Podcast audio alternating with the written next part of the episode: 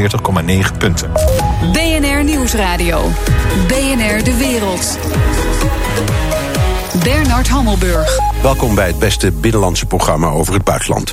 Amerika en de Verenigde Naties waarschuwen voor een nieuwe humanitaire ramp in Syrië. Ze zijn eigenlijk van het ene slachthuis waar ze niet zijn afgemaakt naar het andere gedeporteerd om vervolgens nog uh, hen daar helemaal uit te schakelen. De situatie voor de rebellen is hopeloos volgens Syrië-kenner Koos van Dam.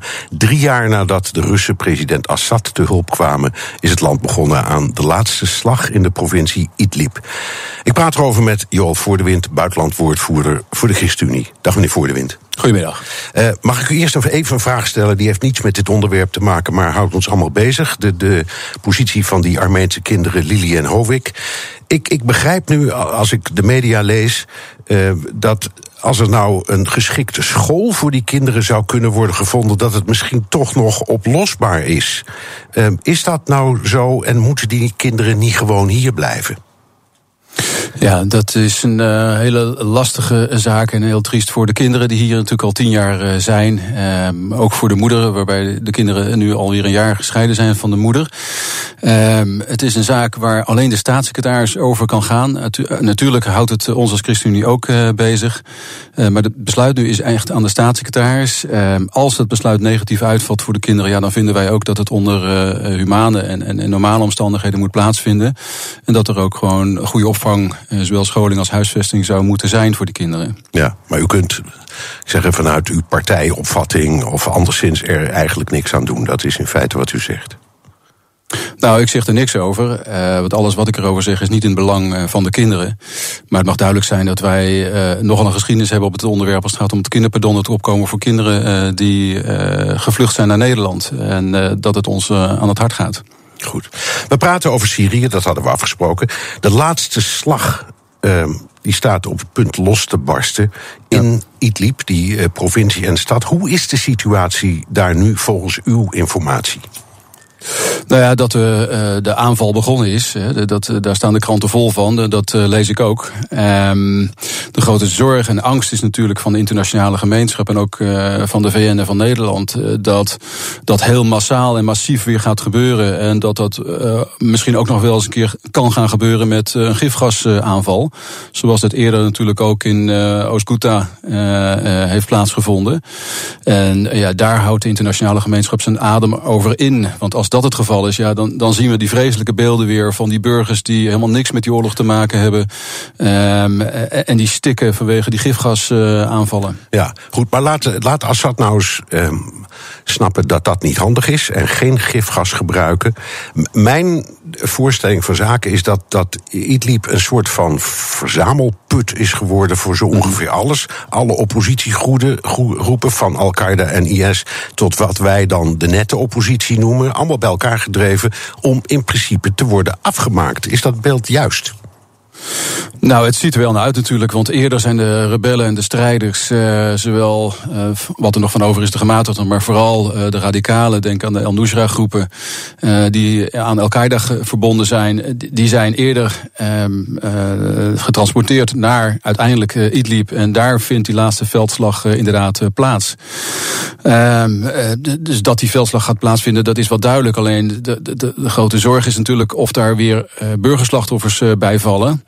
En uh, of daar toch niet alsnog uh, in alle redelijkheid om tafel uh, gegaan kan worden, zoals de VN ook aandringt. Guterres heeft eerder gezegd: probeer te onderhandelen. nou ja, de, de, de oorlog is begonnen, de aanval is begonnen, dus die slag is verloren. Ja, nu kunnen we alleen maar hopen dat die aanval dan zo beperkt mogelijk is en zo gericht mogelijk, zodat de burgerbevolking buiten schot blijft. Dus het zal, net als de vorige aanvallen, fasegewijs gaan. Ze zullen per uh, stadsdeel van de stad, want er wonen ongeveer 3, 3,5 miljoen mensen, zullen ze proberen steeds weer een stapje voor stapje de stad in te nemen. En hopelijk de mensen die er niks mee te maken hebben, daar weer uit wegleiden. En vervolgens zullen ze de, de, de, de harde kern, die, die 10, 15, 20.000 uh, milities, uh, die zullen ze uh, bij elkaar draai, groeperen in, in één stadsdeel. En dan zal de harde aanslag volgen. Ja, en, en er zijn ook, hoor ik in het Westen, ook mensen die zeggen: nou ja, er zitten toch wel hele vreselijke terroristen. Zijn we niet stiekem blij dat daar dan in elk geval mee wordt afgerekend. Misschien ook een beetje onder het motto: waar gehakt wordt, vallen Spaanders. Ja, dat is een hele cynische manier van uh, het oplossen van sommige uh, problemen. Uh, kijk, het mag duidelijk zijn dat Assad natuurlijk ook geen lievertje is. Hè. Die heeft ongeveer 300.000 doden op zijn geweten. toen hij dreigde om te vallen, is hij ondersteund door de Russen. De Russen hebben massaal, ook met vatenbommen, burgerdoelen bestookt. Daar waren ziekenhuizen bij, scholen bij. Dus het is niet zo simpel dat je kan zeggen van nou, je hebt de good guys en de bad guys. In dit geval heb je de, de radicale jihadisten. Uh, die in de overhand, die de overhand nu volgen, uh, zijn uh, van de strijd tegen Assad. En je hebt een Assad die er alle belang bij heeft en die gesteund wordt door de Russen. die die strijd weer willen gaan winnen. Dus er zijn alleen maar verliezers. En die verliezers die zijn voornamelijk de burgerbevolking. Ja, en Even terugkomend op uw woorden over die mogelijke chemische aanval. Als dat nou niet gebeurt, als het met andere wapens gebeurt, eh, dan wordt er toch een soort massamoord eh, met behulp van Rusland en Iran, neem ik aan. Eh, staat het Westen dan in feite in deze kwestie schaakmat? Ja, het Westen staat inderdaad uh, erbij en kijkt ernaar. En roept natuurlijk vanaf de zijlijn van New York: van uh, als je het doet, gebruik dan geen zware wapens, in ieder geval geen gifgasmateriaal. Want daar is Trump dan ook alweer de president van Amerika heel scherp in geweest. Hij zegt: als er gifgas gebruikt wordt, ja, dan worden burgers het slachtoffer en dan zal dat niet zonder gevolgen blijven. Dus daar heeft hij hele duidelijke statements uh, in gemaakt. Maar nergens zie je in de verklaringen, ook niet van Guterres, dat zij niet willen dat die aanval plaatsvindt. Ze, ze, ze, dringen er alleen op aan om geen zware wapens te gebruiken, geen gifgas te gebruiken. Maar niemand springt in de bres eh, nu voor Idlib en die zeggen van dit mag niet plaatsvinden. Nee, dus je ziet daar ook een soort realisme van het Westen. Die denken, ja, dit is onhoudbaar, maar, maar laten we in ieder geval opkomen voor de burgerbevolking. Ja, en van een machinegeweer of een mortier ga je net zo dood als van gifgas. Eh, dat is ook zo, alleen gifgas eh, wordt in de breedte ingezet. En daar weet je zeker van dat de burgerbevolking eh, slachtoffer is. En strijden met geweren, machinegeweren, ja, dat kan je tegen andere militairen. die ook uniformen of, of soortgelijk aan hebben. Daar kan je de strijd tegen voeren. Dus we kunnen alleen maar hopen dat er corridors plaatsvinden. waardoor de burgerbevolking wordt gescheiden van de milities. En, want er is geen way out meer. Hè. Dus de, de Turken staan er ook bij. En die zijn als de dood dat er een hele vluchteling vluchtelingenstroom richting Turkije zal gaan plaatsvinden. Voorheen hebben ze nog bemiddeld om de mensen uit de eerdere enclaves weg te laten uh, vloeien naar Idlib. Maar zij staan er ook niet om te springen om weer uh, eh, 2 miljoen mensen. Letterlijk een doodlopende weg in de meest ja, betekenis van het woord. Hier, hier eindigt het. Ja, Rusland en Amerika uh, roepen op, of Rusland en, roept Europa op om, om te helpen bij de wederopbouw van Syrië. Moet Europa Assad nou helpen om zijn land op te bouwen en op welke manier? Ja, daarvoor is Poetin ook naar uh, Merkel gegaan, de Bundespresident, uh, en heeft gevraagd of ook Europa en Duitsland steun wil leveren. Het is natuurlijk een beetje een, een cynische vraag van de Russen die zelf verantwoordelijk zijn voor het bombarderen van die burgerdoelen en die steden die helemaal in pijn liggen. Denk aan Homs en denk aan Aleppo. Ik ken zelf ook mensen die uit Aleppo komen, waarbij de man twintig jaar gespaard had om een huis te kopen. En dat is volledig in het puin nu. Dus hij kan ook niet meer terug ja, als je dat op je geweten hebt, ook als de Russen zijnde, en je komt dan bij Europa om uh, te bedelen om de wederopbouw weer te gaan financieren, dan moet hij niet gek opstaan te kijken dat, dat wij zeggen we passen even. Deze week komen Poetin, Erdogan en Rouhani van Iran samen in Iran. Ja. Uh, ze beschouwen zich een beetje als de hoeders van Syrië nu. Het Westen is compleet uitgespeeld sinds september 2015, kun je eigenlijk zeggen. Kijken behalve bij de Koerden. Hè? Behalve, behalve bij de Koerden, daar hebt u gelijk in. Maar kijken ja. we toch een beetje naar het falen van de westerse coalitie? Ja, uh, het, het, zag er goed naar uit. Uh, totdat Rusland, uh, wat was het? september, september 2015 begonnen ze met bombarderen en werden op dat moment eigenlijk de luchtmacht ja. van Assad. Ja, precies. En uh, dat gaf de ommekeer. Want Assad was zo goed als dood. Uh, of in ieder geval had de strijd verloren. En uh, het Westen dacht ook met zijn steun aan de gematigde rebellen. dat die gematigde rebellen straks de, de, macht zouden overnemen van Assad. Nou, daar hebben ze verkeerd gegokt. Want die gematigde strijders die waren niet zo gematigd als het Westen dacht. En Amerika was op, op tijd ook overgesprongen naar de Koerden. Die hebben de Koerden wel gesteund. Ik heb er hier in het parlement ook altijd voor gepleit om niet die gematigde zogenaamde gematigde krachten te steunen, maar de Koerden. Ja, en op dat moment uh, stonden de rebellengroeperingen alleen en had uh, Rusland uh, vrij spel. En alleen de Turken bekommerden zich nog om de gematigde moslims. En ja, die hebben daar af en toe een vrijgeleide georganiseerd. Maar die hebben uiteindelijk ook niks kunnen inbrengen tegen de overmacht van de Russen. Zo dadelijk. Gifgas en gigantisch militair machtsvertoon. Hoe moet de NAVO omgaan met. Nieuwsradio. BNR De Wereld. Mijn gast Jo Voor de Wind, buitenlandwoordvoerder voor de ChristenUnie. Een verdere escalatie in de relatie tussen Rusland en het Westen. So this was not a rogue operation. It was almost certainly also approved outside the GRU at a senior level of the Russian state. Theresa May zegt dus dat we weten niet alleen dat, maar ook wie achter de gifgasaanval op een Russische expion zat. Moet Europa nu reageren, bijvoorbeeld met extra sancties? Uh, meneer Voordewind, we kennen nu de daden, de namen van de daders. Maakt dat nou iets uit? Nou, wel degelijk, want het bewijs wordt dan uh, wel echt heel hard. Uh, dat het terug te voeren is naar twee uh, geheime agenten van de Russische dienst. Petrov en Boyishorov heten zij. En zij worden dan ook nu aangeklaagd, weliswaar bij verstek, voor deze daden. Dus het wordt nog duidelijker en harder dat de Russen hier hebben achtergezeten. Voorheen hebben we natuurlijk ook als Nederland extra sancties ingesteld. En toen was nog wel eens de reactie ook van de media van hoe, hoe kan het Westen dit doen? Want we hebben toch nog niet heel hard bewijs. Nou, nu ligt het er. En nu zal uh, de Engelsen zullen extra sancties gaan, gaan doorvoeren. En zullen ongetwijfeld ook Nederland gaan vragen om dat te blijven steunen. En hoe moeten Nederland en de bondgenoten daarop reageren? Nou, nu dat er harde bewijs ligt, uh, we hebben net nog een uh, procedurevergadering Buitenlandse Zaken gehad. In die vergadering heb ik ook gezegd, nou, uh, laat de minister van Buitenlandse Zaken maar eens reageren op Theresa May en de aankondiging die ze nu doet. We moeten afvragen of de Britten weer Europa vraagt om die extra sancties in te stellen en hen te volgen hierin.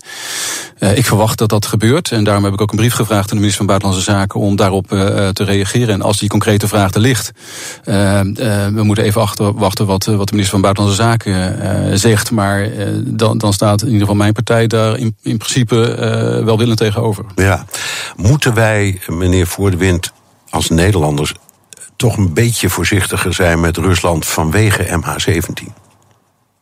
Nou, dat moeten we allemaal niet gaan uh, vermengen. Uh, natuurlijk hebben we er alle belang bij dat de daders van de MH17-ramp uh, veroordeeld worden en, en, achter de tralies komen. En dat zal niet eenvoudig zijn, maar daar moeten we alles aan doen wat we kunnen. Maar dat laat natuurlijk onverlet dat dingen die er nu gebeuren, dat die zomaar dat, dat de Russen daarmee weg zouden kunnen komen. Dus en daar waar de Engelsen ons steunen, en daar waar de andere EU-partners en ook Amerika ons steunen met de MH17 en, de berichting daarvan. Ja, kunnen wij niet wegkijken op het moment dat Engeland nu te maken heeft met zo'n gifgasaanval. Dat, dat zou niet reëel zijn. Nee, maar goed, je kan, Nederland zit in de Veiligheidsraad uh, dit jaar uh, met de Russen. Dus Nederland kan op, op het moment dat zoiets aan de orde komt, bij wijze van spreken ook zwijgen of met een heel voorzichtig statement komen. Gewoon om, om nou ja, vanwege M, met MH17 in het achterhoofd. Dus wel steunen, maar niet te hard, zou ik maar zeggen. Ja, maar als de, de Britten, een van de belangrijke bondgenoten van Nederland, uh, daar wel om vragen uh, en solidair met hen te zijn, ja, dan vind ik niet dat je weg kan kijken. Uh, dan vind ik dat je naast hen moet gaan staan en, en, een duidelijk signaal moet geven van dit accepteert Europa, die, daar staan wij achter Engeland. Natuurlijk moet je niet de verdere escalatie opzoeken. je moet dingen in zijn proporties blijven zien. Um, en, en je moet vooral de weg open houden richting Rusland. Uh, want we hebben ze daadwerkelijk nodig voor die berechting. Maar je moet niet gaan wegkijken als uh, toevallig jij niet, maar de buurman uh, het slachtoffer is. We hadden het zojuist over Idlib in Syrië. Uh, dat ging ook wel voor een belangrijk deel over de Russen en hun rol. de Russen oefenen nu op de Middellandse Zee als voorbereiding op die slag daar misschien in Idlib. moet Europa nou pogingen doen om die oefeningen tegen te houden? Of zegt u nee hoor, dat is mare liberum, de zee is vrij, iedereen mag daar doen wat hij wil? Ja, dat heb ik ook begrepen, dat uh, schepen zich samentrekken op de Middellandse Zee. Ik denk dat uh, de, de, de, meeste aanvallen vanuit de grond komen, vanuit de vliegtuigen komen. Uh, de Russen hebben daar hun eigen vliegtuigbasis zitten. die kunnen gerichter boven een gebied bommen loslaten. Nou, het is allemaal vreselijk om te, om te zeggen, maar zij hopen daarmee de gerichtheid groter te maken. Nou, dat moeten we ook allemaal nog maar afwachten. Maar om nu de Russische schepen te gaan blokkeren, ja, dat zou de boel wel echt op scherp zetten. En we moeten eerst nog maar eens afwachten of die Russen daadwerkelijk ook raketten gaan schieten vanaf die schepen. Ja, over oefeningen gesproken. Rusland uh, begint aan een gigantische oefening met de Chinezen samen. Meer dan 300.000 uh, Russische soldaten en nog tienduizenden uh, Chinezen. hoe bijzonder is het dat China daaraan meedoet? Nou, dat is wel bijzonder, want voorheen, uh, de Russen houden elk jaar zo'n oefening. Uh, op verschillende locaties in, in Rusland. Uh, nu dus wat meer in het zuidoosten, een Vostok. Maar dat de Chinezen meedoen, dat is wel echt nieuws. het zijn er niet heel veel, heb ik begrepen. maar het politieke signaal is wel duidelijk. En dat is natuurlijk ook een politiek signaal richting het Westen. Hoewel de NAVO-observers, de monitors, wel zijn uitgenodigd. Maar dat is ook weer een onderdeel van de strategie. Maar het is ja, ook maar een signaal... dat, dat, dat is niet ongebruikelijk. Hè? Dat nee, gebeurde dat tijdens de Koude Oorlog ook. Precies. Ja. ja. dat is gewoon een show-off van de krachten die ze hebben.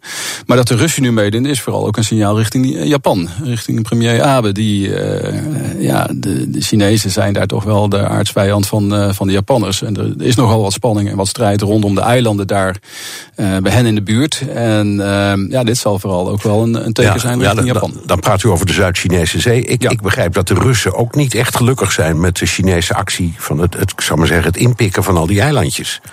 Nee, nee, maar... Uh, maar dit is een kwestie van knopen tellen. Dit is uh, slimme strategie eh, van de Chinezen om nu toch met, uh, ik geloof dat het maar een paar duizend man is, in vergelijking met inderdaad de 300.000 militairen van, de, van de Russen. Maar wel, het is wel een slim strategische zet van de Chinezen om te laten zien, hey, we staan niet alleen, we hebben de Russen achter ons. dus het is een, een politiek strategisch steekspel, een show-off, ehm, dat de Russen en de Chinezen ertoe doen, internationaal. En het laat natuurlijk ook zien dat die spanningen waar waar wij als Nederlanders en de NAVO ook zitten aan de Baltische uh, grens daar met Rusland, dat die heel reëel zijn. Ja, is het niet een beetje een frame ook? Zo'n oefening wordt dan aangekondigd, dat krijgt enorm veel aandacht. Maar wat maakt het eigenlijk uit dat ze zo'n oefening doen? U zegt het is allemaal ja, een soort van strategie. Maar maakt het echt wat uit? Ja, het, het, het, koppelt landen aan elkaar. Het zorgt dat uh, de buitenwacht ziet dat er coalities zijn die ertoe doen. Uh, vooral als het om een land als China, een megaland als China, wat ook een enorm leger heeft.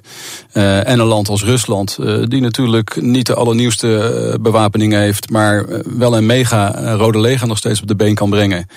Um, en daarmee laten zien dat ze nog steeds willen meetellen. Uh, economisch stelt Rusland natuurlijk niet veel voor op de internationale markt. Maar militair strategisch uh, wel degelijk. En dat zie je inderdaad in die Baltische staten, waar Nederland ook met, wat is het, 200, 250 man gedwongen is om daar in ieder geval te laten zien dat we verdere oprukking van de Russische troepen niet zullen accepteren. Nee, maar is het ook niet een beetje de pot ketel, ketel? Want ook het Westen doet dit soort dingen. Amerika houdt die, die grote oefeningen uh, met Zuid-Korea. Die zijn ook gigantisch en die wekken enorme irritatie uh, in China en in uh, Rusland. Dus is het niet, ja, pot ketel? We doen eigenlijk hetzelfde. Nou, het is een onderdeel van een militaire strategie en militair-politieke strategie om te laten zien dat je aanwezig bent in de regio. Dat je uh, de modernste bewapening hebt als het gaat om de Amerikanen. Uh, dat je uh, je grote zorgen maakt en probeert bijvoorbeeld Noord-Korea die ballistische raketontwikkeling hen te waarschuwen niet door te gaan. Nou, dat hebben ze natuurlijk met een paar keer met oefeningen gedaan, maar dat heeft toen niet heel veel indruk gemaakt. Nee, hoewel, hoewel Kim nu, nu net heeft ja. gezegd dat hij toch wel een aanleiding ziet om door te praten met Trump ook over die ja. denuclearisatie. Dus wie weet. Ja. Ja, maar dat heeft al wat meer te maken met, uh, denk ik, de directe onderhandelingen die tussen Trump en Kim uh, hebben plaatsgevonden. En daar zijn ongetwijfeld beloftes vanuit Amerika gedaan als het gaat om de financiële steun van Noord-Korea. Dat hebben we in het verleden ook gezien. Noord-Korea dreigt met van alles en nog wat. Volgens komen de Amerikanen weer. Er komt voedselhulp op gang. Er komt financiële steun op gang. Noord-Korea is, is zo goed als failliet. kan het alleen niet, niet trekken.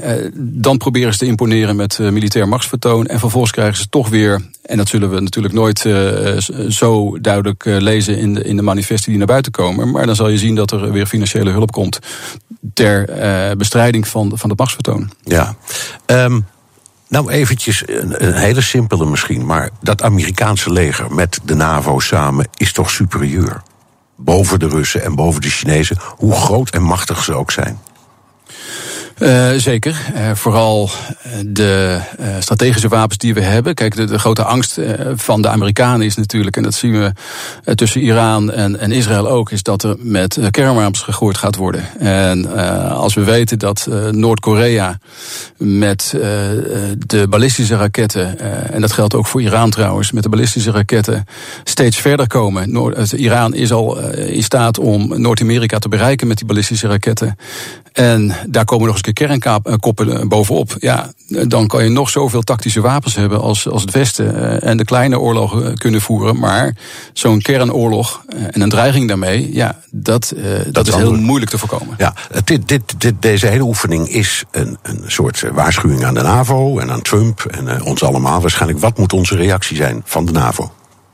Nou, vooral uh, je, je koest houden, uh, niet in paniek raken, gewoon rustig blijven, in gesprek blijven met de Russen. dit hoort bij het politieke, bij de politieke stoelendans die er plaatsvindt. niet uit de tent laten lokken zorgen dat we in gesprek blijven. Beide partijen hebben, de NAVO en de Russen, hebben er geen belang bij dat het daadwerkelijk tot een oorlog komt. En dat ziet er ook niet naar uit. Kijk, wat we kennen is die proxyoorlogen. Zoals we ze nu in uh, Oost-Oekraïne zien. En Jemen. Dus, ja. En Jemen. Uh, en voor, voor een deel natuurlijk ook in Syrië, waar de machtsstrijd in de Koude Oorlog gewoon doorgaat tussen de Russen en de Amerikanen. En ook Iran, die een rol speelt in Syrië ten opzichte van Israël. dat soort proxyoorlogen die zijn veel relevanter en ook gevaarlijker eh, dan dit soort grote oefeningen waarbij er alleen maar sprake is van een show-off. Dank. Joel voor de Wind, buitenlandwoordvoerder. 40,6 punten. BNR Nieuwsradio. BNR De Wereld. Bernard Hammelburg. Nog geen twintig jaar geleden vochten ze een bloedige oorlog uit. Nu proberen Kosovo en Servië definitief vrede te sluiten. Maar de manier waarop ze dat willen doen is niet onomstreden. Vanuit Luxemburg, Europa-verslaggever Jesse Pinster. Jesse, wat zijn de landen precies van plan? Ja, het lijkt heel simpel. Er zijn gebieden waar vooral Albanese wonen. In Kosovo wonen vooral Albanese, maar dat ligt in Servië en andersom. Dus hebben ze bedacht, die moeten we gewoon gaan ruilen. Dus dan is er een vallei in Zuid-Servië waar veel Albanese zijn. Dat gaat naar Kosovo. En een gebied dat ten noorden van de rivier Ibar ligt. Dat is de rivier die dwars door de stad Mitrovica loopt die gaan dan naar Servië. Dat klinkt in eerste instantie een hele praktische oplossing. En het heeft zeg maar, eh, voor deze twee landen grote, groot belang. Omdat nou, Servië zit al in de hele procedure om lid te worden van de Europese Unie. Maar dit is een struikelblok. Dus willen ze verder komen, moet dit opgelost worden. En Kosovo, ja, die maken dan ineens kans dat ze erkend worden bij de Verenigde Naties. Wat ze tot nu toe ook nog echt niet gelukt is, omdat er zoveel landen zijn die daar nog uh, ja, dwars liggen. Ja. Um, het eerste wat je denkt, er wonen natuurlijk in dat Albanese gebied niet alleen maar Albanese en andersom. Als ze dit nu zouden doen, lost het dan de problemen op tussen de landen? Nou, je stipt het eigenlijk al aan. Uh, er zijn ook een hele hoop mensen die zeggen: ja, dit is een recept uh, voor uh, conflict. En dan komen natuurlijk al die herinneringen aan de Balkanoorlogen uit de jaren negentig terug. Om even iemand te noemen, Paddy Ashdown, die zat voor de Verenigde Naties in Bosnië na de oorlog daar. Die is een van diegenen die zegt: ja, dit, dit moet je absoluut niet gaan doen. Want zoals je al zegt, ja, er zijn heel veel gebieden waar dan nog steeds minderheden zitten. Je hebt ook nog een paar dorpjes, kleine gebieden in Kosovo waar dan weer vooral Serven wonen. Weet je, dan ga je dan daar een soort uh, enclaves maken. Nou ja, het woord enclaves in de Balkanoorlog, dan gaan je haren bijna direct van uh, recht overeind uh, staan. en ja, ook binnen de regering van Kosovo zijn er ook nog ministers die eigenlijk hier helemaal niet aan mee willen werken. Dus ja, het is wel een hele risicovolle oplossing die ze nu bedacht hebben. Het, het, het, is, het is een plan, maar beslist nog niet meer, begrijp ik van jou. Er wordt deze week in Brussel over gesproken, maar Duitsland is fel tegen. Waarom? Ja, nou, Heiko Maas, de minister van Buitenlandse Zaken, heeft daar eerder over gezegd: dit gaat nou ja, de oude wonden openen. En een beetje voor de redenen die wij inderdaad al noemden. Nou, morgen komen ze dan bijeen in uh, Brussel. En zij zijn dan Mogherini, de Europese buitenlandschef, en de presidenten van zowel Servië en uh, Kosovo. En ja, er wordt toch verwacht dat ze misschien hier wel akkoord mee gaan. En het is ook zeg maar aan hun. Weet je, zij maken onderling een afspraak. Het is in die zin niet aan Europa om te zeggen: dit is de oplossing of wij moeten officieel goedkeuren. Maar ja, aangezien het allemaal ook samenhangt met toetreding tot de Europese Unie, ja, dan kan je toch niet helemaal ingaan tegen de wil van allemaal Europese landen, met vooral Duitsland die daar eh, op dit moment bezwaar tegen maken. Wat is het Nederlandse standpunt in deze kwestie? Heb ik nog niet gehoord. Is, uh, hebben zich nog niet zo uitgesproken. En ik kan mij zo voorstellen. Ik heb gisteren het hele debat rond uh, minister Stef Blok gevolgd. Als je die affaire, en die zinkt ook rond in de diplomatieke kringen. dat je misschien even niet hiermee moet bemoeien. Want wat je natuurlijk gaat doen. is eigenlijk een soort ja, mono-etnische landen creëren. Nou, laat dat ineens wel heel dicht bij wat Blok zei over ja, genen die wij hebben maken het samenleven tussen verschillende culturen onmogelijk. Dus als Nederland gaat zeggen, ja, wij vinden dit geen goed idee, dan kan ik me zo voorstellen dat dan een Servische of een Kosovaarse diplomaat zegt, maar u was toch die minister die zei dat dat juist de beste oplossing was. Dus misschien is dit een dossier waar Nederland maar even zijn mond moet gaan houden. Mooi moment om te zwijgen. En dus ook, dankjewel, Europa-verslaggever Jesse Pinster vanuit Luxemburg. The Donald Show. Tijd voor een update over de United States of Trump met Jan Postma, onze correspondent in Washington. Grote onrust in Washington. Eerst over een nieuw boek van onderzoeksjournalist Bob Woodward en nu over een anonieme brief in de New York Times van een hooggeplaatste medewerker van Trump. Daarin onthult hij hoe groot het verzet is binnen de muren van het Witte Huis. Jan, het is ochtend in Washington. Een paar uur geleden heeft die uh, hooggeplaatste medewerker van Trump die uh, uh, brief geplaatst. Is hij met, uh, is hij of zij, weten we niet, met buikpijn ja. naar bed gegaan? ja, dat denk ik wel. En ik stel me ook zo voor, diegene moest vanochtend naar zijn werk. Wat voor gevoel heb je dan? Uh, het gaat hier in Washington over niks anders. Dit is echt het, uh, het verhaal van de dag. Uh, en gisteren ook al. en we krijgen ook mee van verschillende media dat Trump, zoals verwacht ook, heel boos reageerde. Dus als je weet dat je baas zo boos is, dan is het niet zo fijn om naar je werk te gaan, denk ik. ik citeer eventjes. Het was een woede die grensde aan een vulkaanuitbarsting toen hij las. Uh, we weten natuurlijk, Trump heeft een hekel aan lekken. Hè? Uh, en hij was ook al achterdochtig door dat boek dat je al noemde van Bob Woodward. Nou, nu dit weer. Uh, hij noemt dit hoogverraad, Trump. En ja, je weet ook, als er dus een uitbarsting is in het Oval Office, dat dan trilt de hele West Wing een beetje mee. en daar was al een onderzoek gaande om erachter te komen wie met Woodward had gesproken. En nu komt dit er nog een keertje overheen.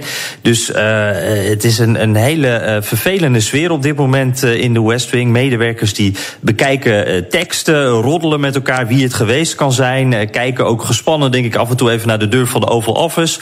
Uh, een citaat wat ik nog tegenkwam: De slapende cellen zijn wakker geworden. Is blijkbaar een sms'je dat rondgaat onder stafleden. Het lijkt wel een horrorfilm.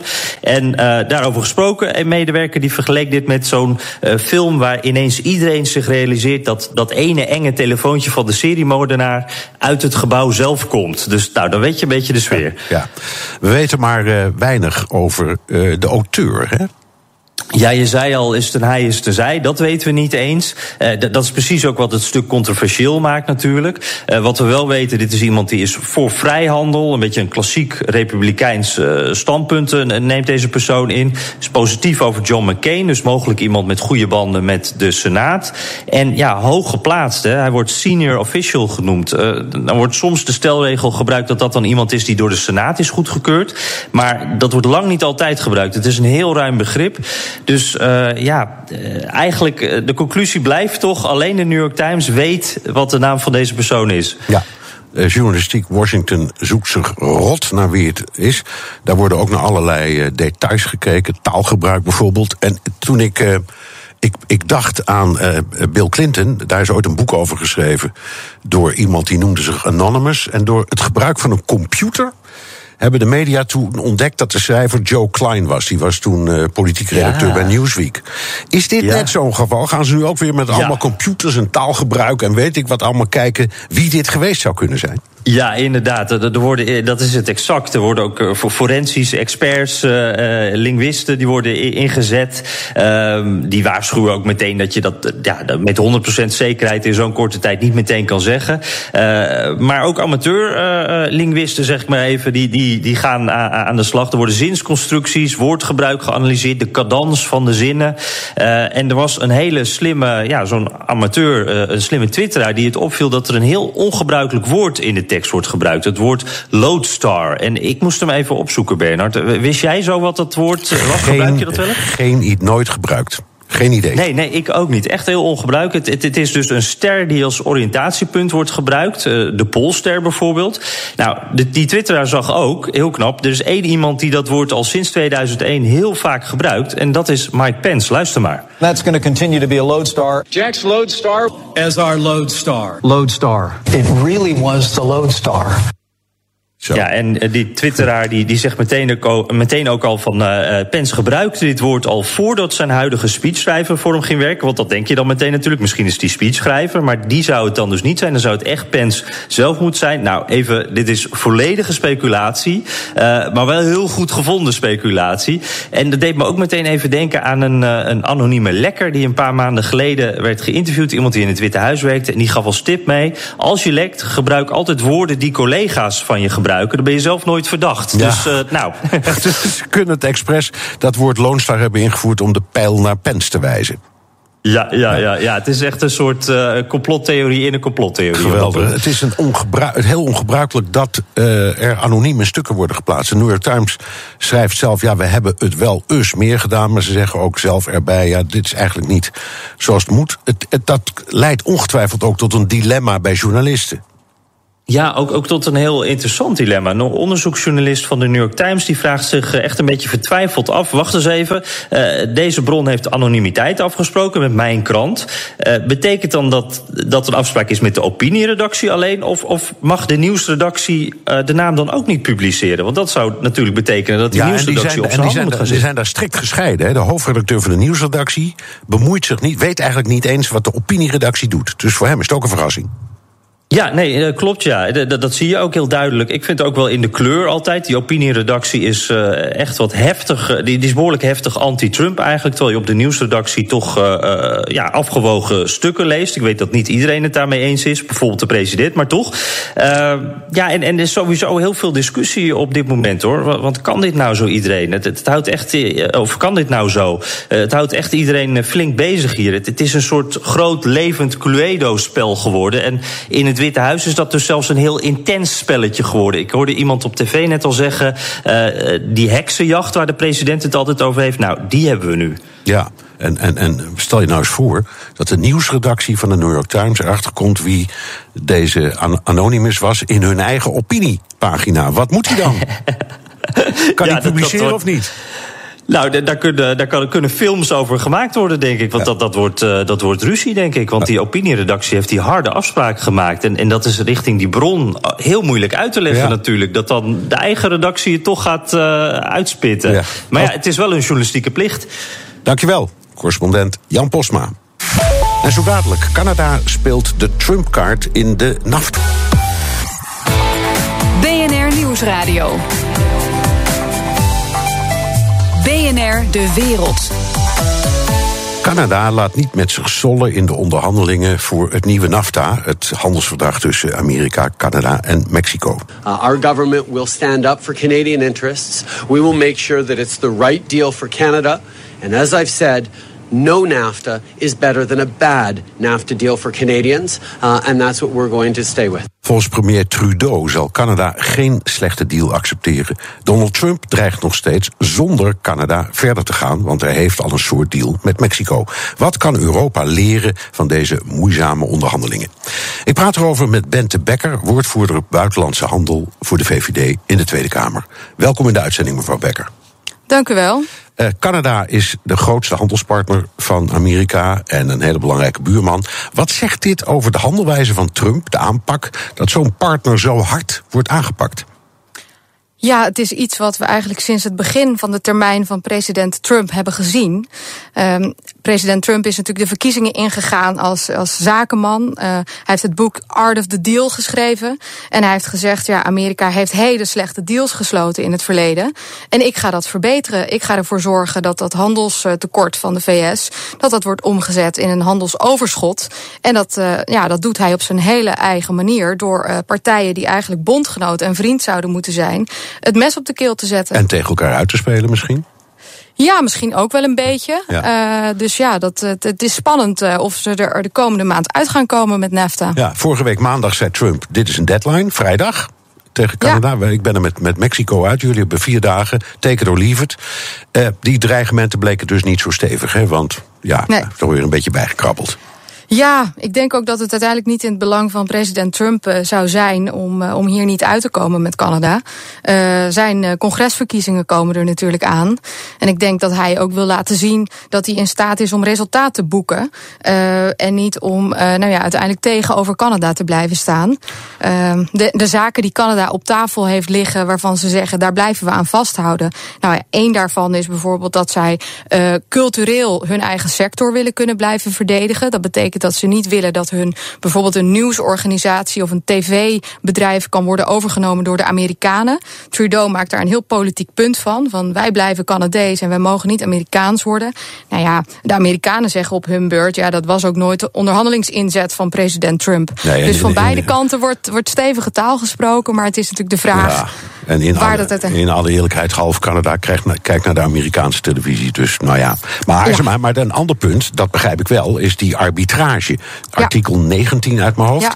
In, in, in, in het verdrag daar staat dat bij, bij, als we een kwestie hebben, dan leggen we dat voor aan een arbitragecommissie. En daar zegt, daarvan zegt Canada, daar willen we echt aan vasthouden. Ja, Canada wil graag dat als er zo'n geschil uh, is, dat er dan een onafhankelijke instantie is waar partijen naartoe kunnen gaan. Uh, en het is de vraag of uh, dat uiteindelijk een breekpunt zal worden. Ik denk het eigenlijk niet. Want het was in, in het huidige NAFTA was, was zo'n geschillenbeslechting er ook. Um, dus ja, mijn verwachting is dat ze er wel met elkaar uit gaan komen. Maar we moeten het zien. En we moeten ook zien wat dat dan uiteindelijk voor effect heeft op de gesprekken die de EU natuurlijk op dit moment te voeren heeft met de VS. Want ook wij hebben het mes op de keel. Kom ik direct nog even op terug. Ja. Maar e- eerst nog even die, die deal, en dat is niet eens een deal. Ja. Het is een voorgenomen deal met Mexico. Moet natuurlijk nog door het congres en dan gaan ze maar door. Eh, wat betekent die deal voor Europa? Dus gesteld dat Canada inderdaad niet meedoet, wat zou dit betekenen?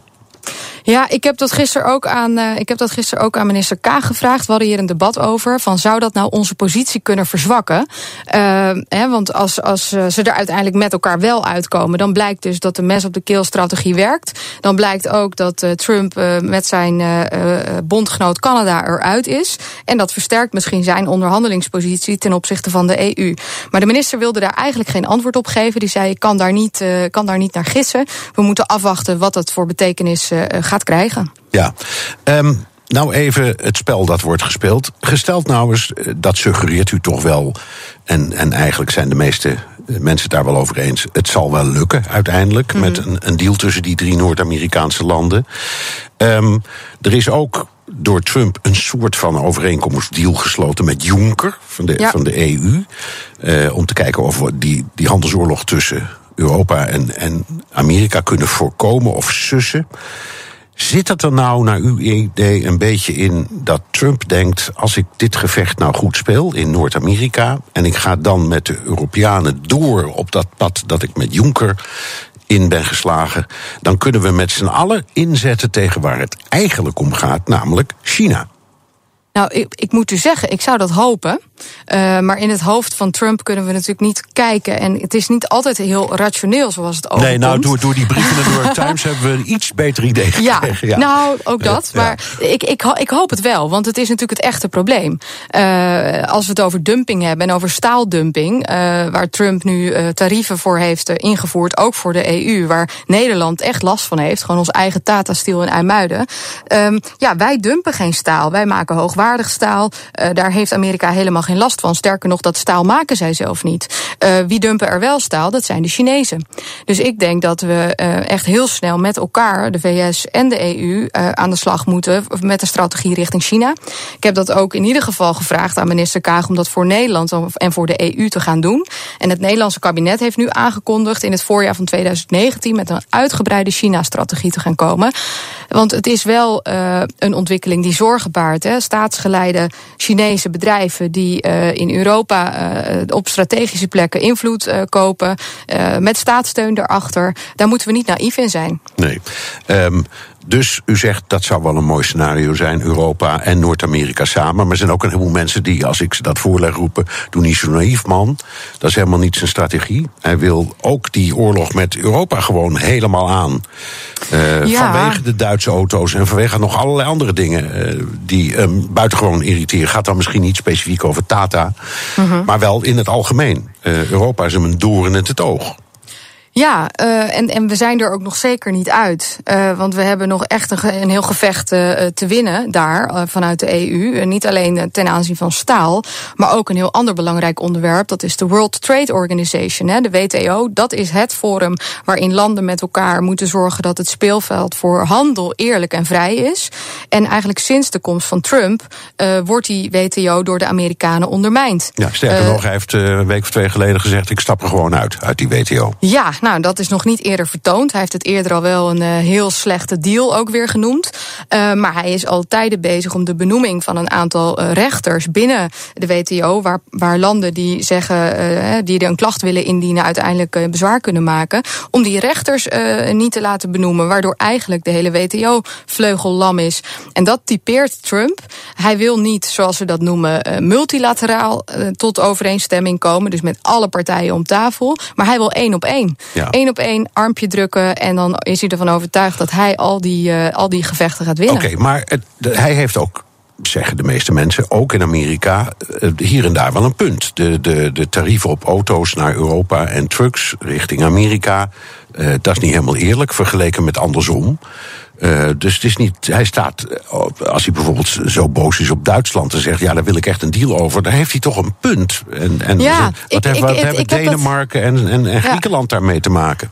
Ja, ik heb, dat, ik heb dat ook vaak gehoord. Dus ik heb deze zomer uh, dit is gewoon eens gevraagd aan minister Kaag. Van, kunt u nou eens aan de Kamer uh, laten zien hoe dat nou zit met de bestaande uh, importtarieven vanuit de EU op Amerikaanse goederen? En haar antwoord was eigenlijk dat het niveau van invoerrechten van de EU en van de VS gewoon vergelijkbaar is. Um, dus nou ja. ja. dan noemt ze dan allerlei percentages die ik u zal besparen. Maar het verhaal dat Amerika echt op dit moment te lijden heeft onder de invoer tarieven van de EU en dat het andersom niet zou, zou zijn, dat is volgens mij, als ik minister Kaag moet geloven, uh, niet op feiten gebaseerd. Nee, maar goed, er zijn wel andere dingen. Uh, uh, Trump richt zich heel erg op bepaalde dingen zoals auto's. Maar als je kijkt naar ja, Europa subsidieert Airbus, Amerika subsidieert Boeing allebei de blokken subsidiëren hun eigen landbouw. Daar zit heel ja. veel pijn onder elkaar. En het zou natuurlijk heel mooi zijn als je zou zeggen: we heffen al die beperkingen op. Ja, zeker. En, dat, en dat is natuurlijk ook wat een, een goed functionerend WTO uiteindelijk zou moeten doen. Dat je met al die landen om tafel uh, steeds verder uh, speelveld voor vrije en eerlijke handel uh, creëert. Um, en wat ook heel lang de inzet van de VS is geweest. De VS was altijd een voorvechter van vrijhandel. Het zit ook natuurlijk een beetje in de, in, in de, in de identiteit van de VS. De, de vrijheid om, om zaken te kunnen doen. maar ja, president Trump denkt daar toch iets anders over. En ik maak me daar wel echt ja. uh, zorgen over. Maar zijn, ja. zijn, eigen Republikeinse partij is wel weer heel stevig voorstander van die vrijhandel. Ja, maar dus, de vraag, ja, ja, Dat, dat is zo. En de vraag is ook of het op de lange termijn, of, of, of uh, mensen in de VS ook niet denken dat uh, nou ja, het geen resultaten oplevert. Hè. De oude staalindustrie in de VS weer een nieuw uh, leven inblazen. Dat, dat, dat is een verkiezingsbelofte. Maar de vraag is of dat niet ontzettend naïef is. Zeker gelet op het hoogwaardig staal wat inderdaad vanuit de EU wordt gemaakt. Ja. Wat in de VS niet zomaar weer tot stand maar zal als komen. Je, maar als je een kiezer bent in Pennsylvania. Ja, dan denk dan, je inderdaad. Dan denk, dan, ja. de, dan denk je. Oh, die mensen weten ook best dat het Trump misschien niet lukt. Maar die denken hij doet in elk geval zijn best. Ja, en die, die, die worden, wordt dan daarmee een worst voorgehouden dat het uh, nog allemaal bij het oude kan blijven. Terwijl ik denk dat het, ja, het eerlijker zou zijn om uh, de industrie uh, te hervormen, nieuwe industrieën aan te boren en juist die verandering ook te omarmen. En, en de vrijhandel wel te blijven respecteren als een belangrijke waarde. Maar goed, uh, we moeten zien wat er uit die, uit die werkgroep gaat komen. Ik hoop de, overigens dat het niet te lang duurt. Want ondertussen zijn de tarieven uh, nog steeds van kracht. Uh, maar de tegenmaatregelen waarmee Europa gedreigd heeft richting Trump... die zijn voorlopig nog even niet ingegaan. En dat is voor hem wel een hele nou ja, goede uitgangspositie We natuurlijk. blijven duimen. Dank. Ja. Bente Becker, woordvoerder buitenlandse handel voor de VVD in de Tweede Kamer.